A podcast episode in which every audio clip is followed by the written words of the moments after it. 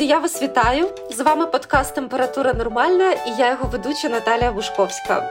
Місяць після того, як почалося те, що почалося, почалася війна, повномасштабна війна, яка змінила наше життя. Але воно триває. Ми віримо в нашу перемогу і тому будемо говорити про важливі речі про здоров'я, тому що нам треба зустріти цю перемогу максимально здоровими. У нас в гостях невролог Олександра Щебет, яка вже не вперше розповідає нам дуже цікаві речі. Олександра, я тебе вітаю. Вітаю, Наталю. Сьогодні ми поговоримо про те, як нам заспокоїтись. Іноді здається, що нас настільки сильно накриває, що нам не впоратись без допомоги медикаментів. І перше, що спадає на думку, це щось типу новопаситу, валер'янки, корвалолу, валідолу. Ми вже почали називати деяких людей назвами цих заспокійливих, проте є певні нюанси. Далеко не всі заспокійливі, які у нас на слуху можуть нам допомогти. Давай почнемо з цих речей. Олександро, що не так з цими препаратами, про які я тільки що говорила? Дивися, я би хотіла взагалі спочатку розібратися з термінологією, тому що кожен вкладає в слово заспокійливе щось своє. І насправді, кожен, хто питає у лікарів про заспокійливі засоби, він хоче вирішити якусь мету, але вони досить зачасту абсолютно різні. Хтось хоче випити заспокійливе, щоб спати, хтось хоче випити заспокійливе, щоб бути менш емоційним, хтось хоче випити заспокійливе, щоб вимкнути тривогу і таке інше. Але це якраз є різні групи препаратів, які покликані вирішувати ту чи іншу задачу. Тому, повертаючись до твого питання, що насправді з ними не так, з препаратами то все так, не так з запитами на конкретну дію цих препаратів. Тому, коли говорять, що якийсь політик називається назвою певного препарату і покликаний щось там вирішити, то трошки насправді не так, тому що комусь вирішить, комусь ні. Я зрозуміла, але якщо сконцентруватися саме на медичних препаратах, як, наприклад, відома всім валер'янка, чи можна сказати, що по суті це щось близьке до плацебо, чи я все ж таки трішки перебільшую? Ти абсолютно не перебільшуєш, це абсолютно права, тому що фармакотерапія вона взагалі базується на багатьох речах. Якщо нам потрібно вирішувати дійсно серйозні складні задачі, ми тоді йдемо до перевірених засобів доказової медицини. Тоді до нас приходять пацієнти, які з конкретним запитом на саме ці засоби. Але взагалі в нас дуже зараз популярне самолікування. Я сподівалася, що під час війни його стане менше, менше його не стало, стало навіть більше. Це зрозуміло чому, але ем, стикаємося ми зараз е, з абсолютно якоюсь такою ситуацією, коли війна, коли ти не розумієш, наскільки сталий в тебе заробіток буде чи є, і коли тобі треба акумулювати фінанси. Стається така ситуація, що люди викидають абсолютно величезну купу грошей на бездієві, бездоказові препарати, які коштують зазвичай якихось неймовірних цифр, типу там, якщо говорити в твердій валюті, 30, 40, 50 доларів за упаковку. На ці часи це абсолютно бездумні трати. Тож, друзі, давайте розберемося. Якщо ви хочете пролікуватися, як то кажуть, натуральною терапією. Всі хочуть натуральне. То натуральне це чаї, тому що все, що виробляється на хімічних заводах, воно все є хімічне, навіть якщо це валеріана, яка фасована в таблетки. Ви маєте це розуміти. Далі, якщо ми хочемо лікуватися фітотерапією або гомеопатією, то ми повинні з вами теж розуміти, що ви лікуєтесь не препаратом, а його дію, яку ви вважаєте, е, що вона буде ефективна, тобто той ефект спрацьовує, який називається плацебо. І ефект плацебо він насправді дієвий майже у 50% випадків. Знаю такі випадки, і часто так роблять, і часто так роблять з дітками навіть дають пігулочку, яка насправді є там сумішю е, глюкози і крохмалю. І говорять, що це дієве заспокійливе. Якщо дитина тому вірить, що це дієве заспокійливе, вона після цієї пігулки дійсно заспокоїться і буде міцно спати, наприклад.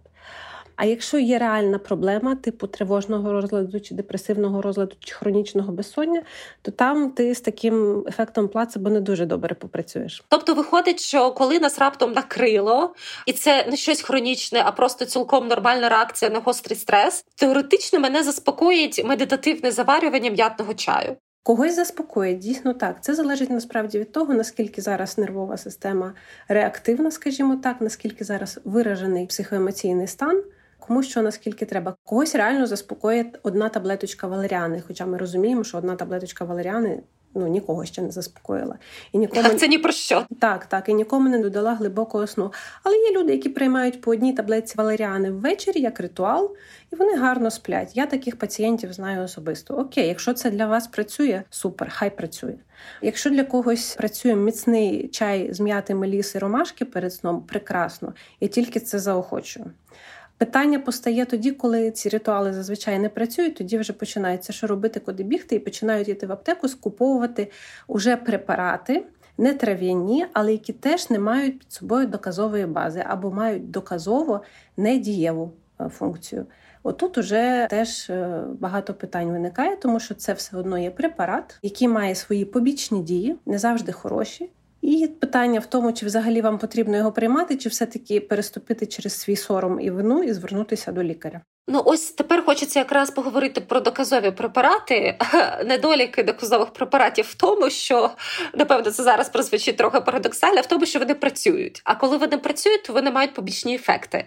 І ми не можемо їх радити всім без розбору, особливо якщо ми кажемо про дію на нервову систему. Про те, чи якщо людина знаходиться десь, де доступ до медичної допомоги обмежено, чи може вона, хоча б якось орієнтовно допомогти собі медикаментозно? Чи є, умовно кажучи, заспокійливий парацетамол, тобто щось, що дійсно працює для всіх з мінімум побічних ефектів? Чи все все ж таки така утопія, якщо ми кажемо про заспокійливі? Розумієш, Наталю, нема абсолютно без побічних ефектів препарату, якщо ми говоримо про препарати, навіть ті самі фітопрепарати, тобто так, препарати на травах, вони мають побічну дію найрозповсюдженіша така побічна дія це алергічна реакція, навіть банально. Угу. Парацетамолу заспокійливого немає, але ми можемо зараз виходити лише з того, що наявне у нас в аптеках. І тут насправді зараз подекуди є з цим проблеми, але менше з тим.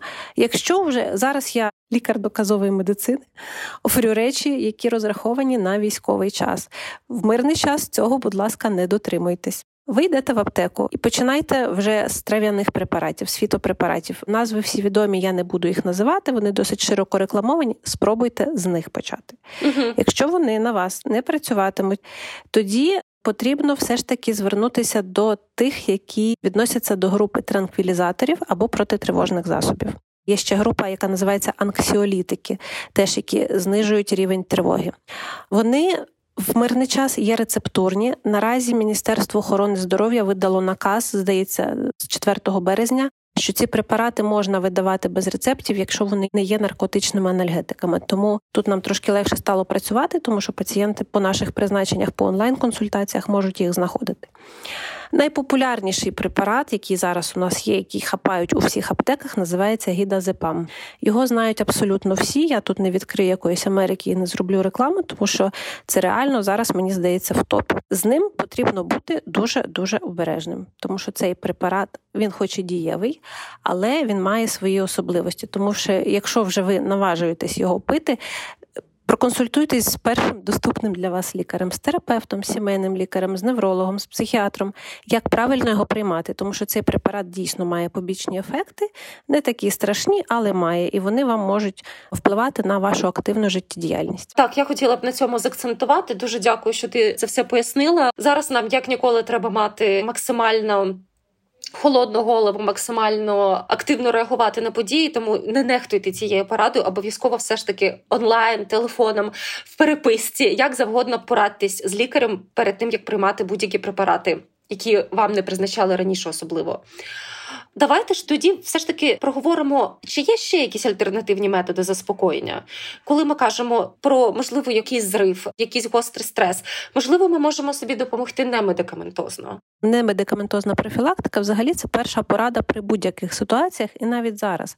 Просто зараз, під час військової кризи, військового стану, не діє звичайна, наприклад, психотерапія. Зараз дієві інші методики психотерапії, які зазвичай не застосовуються в мирний час. Менше з тим вони дієві. Тому звичайні наші поради мирного часу, якщо ви згадаєте, медитування, практики mindfulness, вони зараз не дієві. От я, наприклад, медитувала, зараз не можу. От не можу і все. Воно на мені зараз перестало працювати. А що ж зараз дієве? Які практики нам можуть допомогти? Є різноманітні тілесні практики. Дуже багато зараз я дивлюся дописів психологів, ефірів психологів, які розказують про них досить популярно. Ті ж дихальні вправи, ті ж вправи тілесні по типу навіть тапінгу або погладжування себе, тобто вони є дуже різноманітні. Найпростіше, що ви можете зробити без психологів, це просто обійняти близьку людину поруч. І причому міцно, міцно, сильно, сильно. Сильні обійми вони е, допомагають виділенню окситоцину, який має заспокійливу дію. Тому чим частіше ви будете обіймати тих, хто поруч з вами, тим меншою буде у вас тривоги, тим міцніше ви спатимете. Це доведено уже не одним дослідженням, не тільки мною, іншими колегами в практиці. Зі свого досвіду можу сказати, мені особливо в перший день, коли накрило, і я напевно вперше відчула щось схоже на панічну атаку, коли я відкрила в п'ятій ранку стрічку новин і зрозуміла, що треба взяти себе в руки, розбудити дітей, щось їм пояснити і якось їх вдягти. Мені дійсно допомогла порада назвати п'ять предметів навколо. Я б навіть радила назвати їх якось специфічно, тобто уточнено, наприклад, не просто там пральна машинка, а срібляста пральна машинка, або там біла пральна машинка. Так і це я практикувала із дітьми, коли. Ми вперше їх розбудили і посадили у ванній кімнаті місце, яке нам здалося тоді безпечним в квартирі. Вони повторювали це, і я прям бачила, як це працює. От зі свого досвіду я дуже можу порадити цей метод. Воно правда класно працює. Зараз на дітках класно працюють і арт-техніки, тобто сісти просто щось помалювати, намалювати свій страх, намалювати свої якісь думки найгірші, якщо дитина, наприклад, збуджена погано спить, або якісь в неї є такі страхи, вона їх може малювати, ліпити, наприклад. Тобто, все, що займає їх дрібну моторику, дуже гарно е, знімає тривогу. Це, до речі, стосується і дорослих. Якщо ви десь більш-менш відносно спокійному місці знаходитесь і маєте можливість повишивати, поліпити там щось з бісером поробити, або поплести спицями, зробіть це. Це вас дуже заспокоїть. Особисто я для себе ще один новий спосіб знайшла, я коли сортую таблетки на гуманітарній допомозі. Мене це дуже заспокоює заспокоює. Так, так, сортування заспокоює, це правда. Також мені здається, дуже гарна практика, яку я намагаюсь е, зараз теж спробувати, це писати щоденник, вести щоденник події своїх думок. Я читала колись е, давно прекрасну книгу Жінка в Берліні. Це був щоденник жінки, яка жила в. В Берліні в 1945 році, яка записувала всі свої переживання, всі трагедії, які вона бачила, і у мене було відчуття, що можливо завдяки. Цьому вона зберігала здоровий глузд. Вона навіть в записах може трішки дивувалась, але мені здається, можливо, це їй допомогло. І мені здається, е, непогано було б, якщо у когось є бажання, е, я б напевно порадила таку практику. Є, до речі, перевірена доказова практика. Був такий психолог британський Пене Бейкер. Угу. Він випадково чисто винайшов в 60-х роках минулого століття таку практику, яка називається методика письма по Пенебейкеру. В чому її суть? Ви ставите таймер, наприклад, на 10 хвилин кожного дня.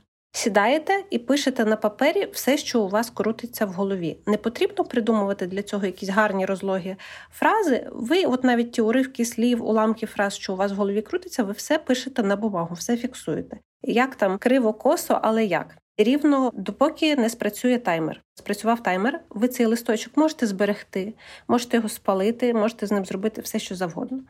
І ви робите цю методику стало 10 хвилин, 10-15, кому як, протягом хоча б 2-3 тижнів. Чому така кількість нам потрібно, щоб в нас пробудувалися нові нейронні зв'язки? Чому пане Бейкер цей метод, так би мовити, вивів психотерапевтичний? Він працював з шахтарями, які постраждали в 60-х роках, умовно постраждали від реформи, яку проводила тоді Маргарет Тетчер, і дуже багато людей. Лишилися без роботи, і дуже сильно зростав рівень інфарктів на фоні стресу. І от пане Бейкер працював якраз в якомусь е, закладі, який допомагав реабілітацію проходити тим шахтарям, які після інфарктів. Він виявив цікаву закономірність, що ті, хто писав таким чином, вони легше виходили. В них була набагато краща реабілітація, і в них рівень е, тривожно-депресивних оцих розладів був дуже дуже низький порівняно з тими, хто не писав. Тобто він там ще такий дослід провів. Я дуже раджу своїм пацієнтам, хто може, в кого є от е, така можливість сісти, пописати по 10 хвилин щодня.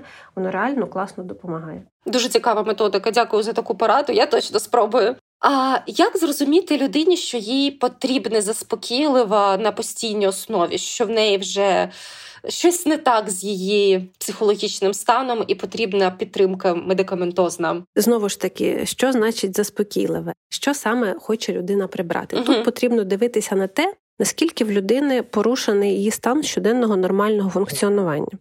Наприклад, якщо ви розумієте, що ви не можете нормально спати, погано засинаєте, неспокійно спите, навіть якщо ви в відносно спокійному місці, де нема сирен наразі, і у вас сон короткий, і ви потім протягом дня сонливі, то безумовно це буде впливати на вашу щоденну активність, на вашу роботу, продуктивність, і це потребує додаткової корекції. Не медикаментозною чи медикаментозною, це вже краще вам скаже спеціаліст. Насправді, якщо ви маєте можливість і ви знаходитесь в тому місці, де є доступ до лікарів, хоч яких-небудь, будь ласка, не нехтуйте цим. Знаєте, з чим стикнулася? Дуже мені шкода, що от вимушені внутрішні переселенці є, які виїхали в більш-менш тихі райони, але соромляться йти до лікарів, тому що ну є оцей синдром вини так, так. вижившого, синдром вини того, що виїхав, і це дуже багато людей гальмує в їх, так би сказати, покликах до того, щоб собі якось допомогти. Потреба є, але соромно звернутися. Так, от не соромно. Не соромно, тому що вам ще працювати, підіймати економіку, відбудовувати нашу країну, коли це все закінчиться, а закінчиться все скоро, я маю надію. Так, 100%. Ви потрібні Україні здоровими і щасливими.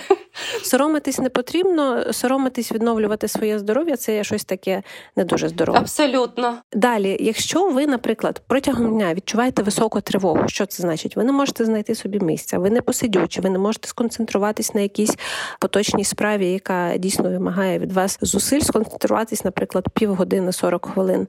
А якщо ви беретесь за одне, кидаєте, починаєте інше, і якби все йде не до ладу і воно теж впливає і на роботу вашу, і на функціонування, а інколи навіть наростає роздратування у спілкуванні з близькими з оточуючими. Це теж привід, якщо вам не допомагають немедикаментозні практики, якраз прийти до лікаря і підібрати препарат, або хоча б спробувати самостійно піти в аптеку, там купити собі ті самі фітопрепарати, або все ж таки, якщо є доступ піти до лікаря і підібрати препарат на більш тривалий прийом, тому що рецептурні препарати з групи транквілізаторів, тобто протитривожних, і з групи антидепресантів, вони призначаються завжди на довгий прийом, на мінімум 3-6 місяців, а то зазвичай і більше в протоколах. Тому тут варто серйозно до цього підійти і просто підібрати те, що вам підходить в адекватній дозі, і не боятися побічних ефектів, тому що правильно підібраний препарат, який вам підходить, він якраз чинитиме мінімальну побічну дію, мінімальну або її не буде зовсім. Я зрозуміла, Олександр, скажи, будь ласка, як людині діяти, якщо в іншої людини поряд стався зрив, щось близьке до істерики? Як можна допомогти людині опанувати себе? Найкраще, що ви можете зробити в такій ситуації ситуації це просто дати зрозуміти, що ви поруч, і ви даєте, так би мовити, опору. Тобто, якщо ви можете людину обійняти, накинути на неї теплу ковдру чи теплий одяг, дати гарячого чаю. При цьому не примовляти слів та заспокойся, все буде добре, це ніяк не заспокоює. Просто, як то кажуть, молчаливе присутствие, воно вже дуже лікує. Людина, коли в неї стається зрив, це знаєте, по принципу чайника працює. От коли ми ставимо чайник на плиту газову, і він коли е, кипить. Зі свистком чайник, значить, так, так. той свист спочатку тихенько, тихенько, тоді наростає, наростає, і тоді як свисне. Так, так. Так само і емоційний зрив стається тоді, коли людина накопичувала в собі емоції якийсь тривалий час, але вже нервова система не спрацьовує і стається оцей викид емоцій. В принципі, в таких ситуаціях це нормальна справа. Тому е, я не думаю, що тут якби треба радикально якось діяти, просто бути присутніми, дати зрозуміти, що соромного в цьому нічого немає, заспокоїти. Занепокоїтись треба тоді, коли ці зриви стаються дуже часто, по декілька разів на день і досить тривалий час потім людину якби вибивають з нормального ритму життя. От тоді це привід для того, щоб все-таки звернутися за підбором тих самих препаратів, але вже на тривалий прийом. Якраз тут я говорю про призначення групи транквілізаторів. Ну і дійсно, якщо це часто повторюється, це дуже виснажує також ресурси інших людей.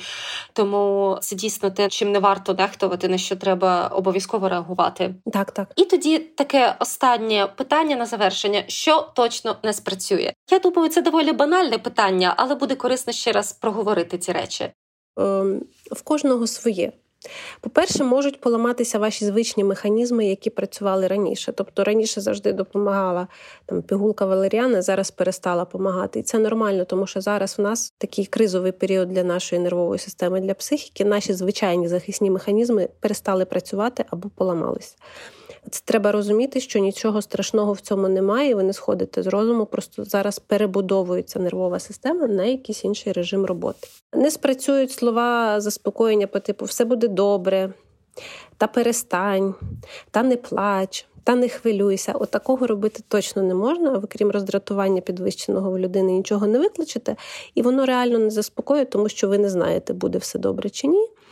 Чому саме та людина переживає, а ви такими словами просто знецінюєте її переживання, тому потрібно просто мовчки підтримати. Це найкращий завжди варіант. Стосовно медикаментів, мені важко сказати, тому що зараз я спостерігаю ситуацію, коли, наприклад, старі дозування препаратів от була в пацієнта схема хороших препаратів, дієвих, все було нормально.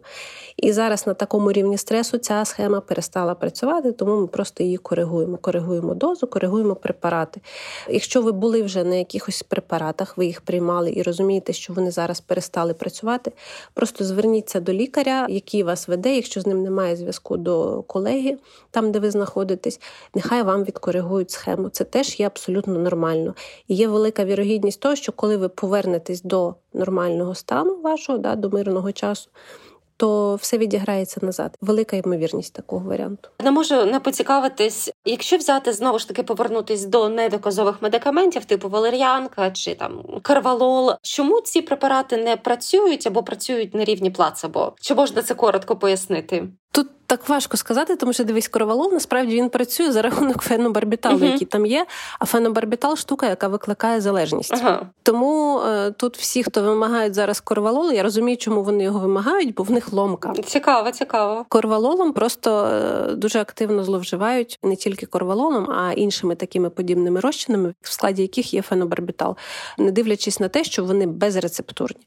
Тому тут, будь ласка, обережно. Uh-huh. Таблетка валеріани і не тільки валеріани, якихось там фітопрепаратів. По-перше, вона не має достатньої концентрації, яка би дійсно давала якийсь вплив на психоемоційний стан чи на роботу нервової системи. Було проведено дуже багато досліджень в різні роки, в різних закладах будь-яких країн світу, і тільки в країнах пострадянського простору ці препарати в дослідженнях показують свою ефективність в залежності від того, яка фірма спонсорувала дослідження цих препаратів. Ну вже як я кажу, Зрозуміло. в цілому є декілька засобів, які сумнівно доказові. 50 на 50 або спрацьовують, або ні. Є дані міжнародні по екстракту лаванди. Угу. Але наскільки я знаю, зараз у нас в країні не завжди його можна знайти. Колись він продавався в капсулках. Цікаве, не чула. М'ята, екстракт м'яти теж 50 на 50 дає ефект, але має бути висока концентрація. Це не одна пігулка і не 10 крапель. І не чашка чаю. Розчин і не чашка чаю, безумовно. Тому оці всі ефекти, які дають чашка м'ятного чаю на ніч чи одна таблетка валеріани, це безумовно тільки дія плацебо. Я зрозуміла, Олександра. Це була дуже цікава і корисна інформація. Я сподіваюся, ти в безпеці. Я вірю, що перемога незабаром станеться. Ми проведемо не один подкаст і побачимось з тобою офлайн, як то кажуть.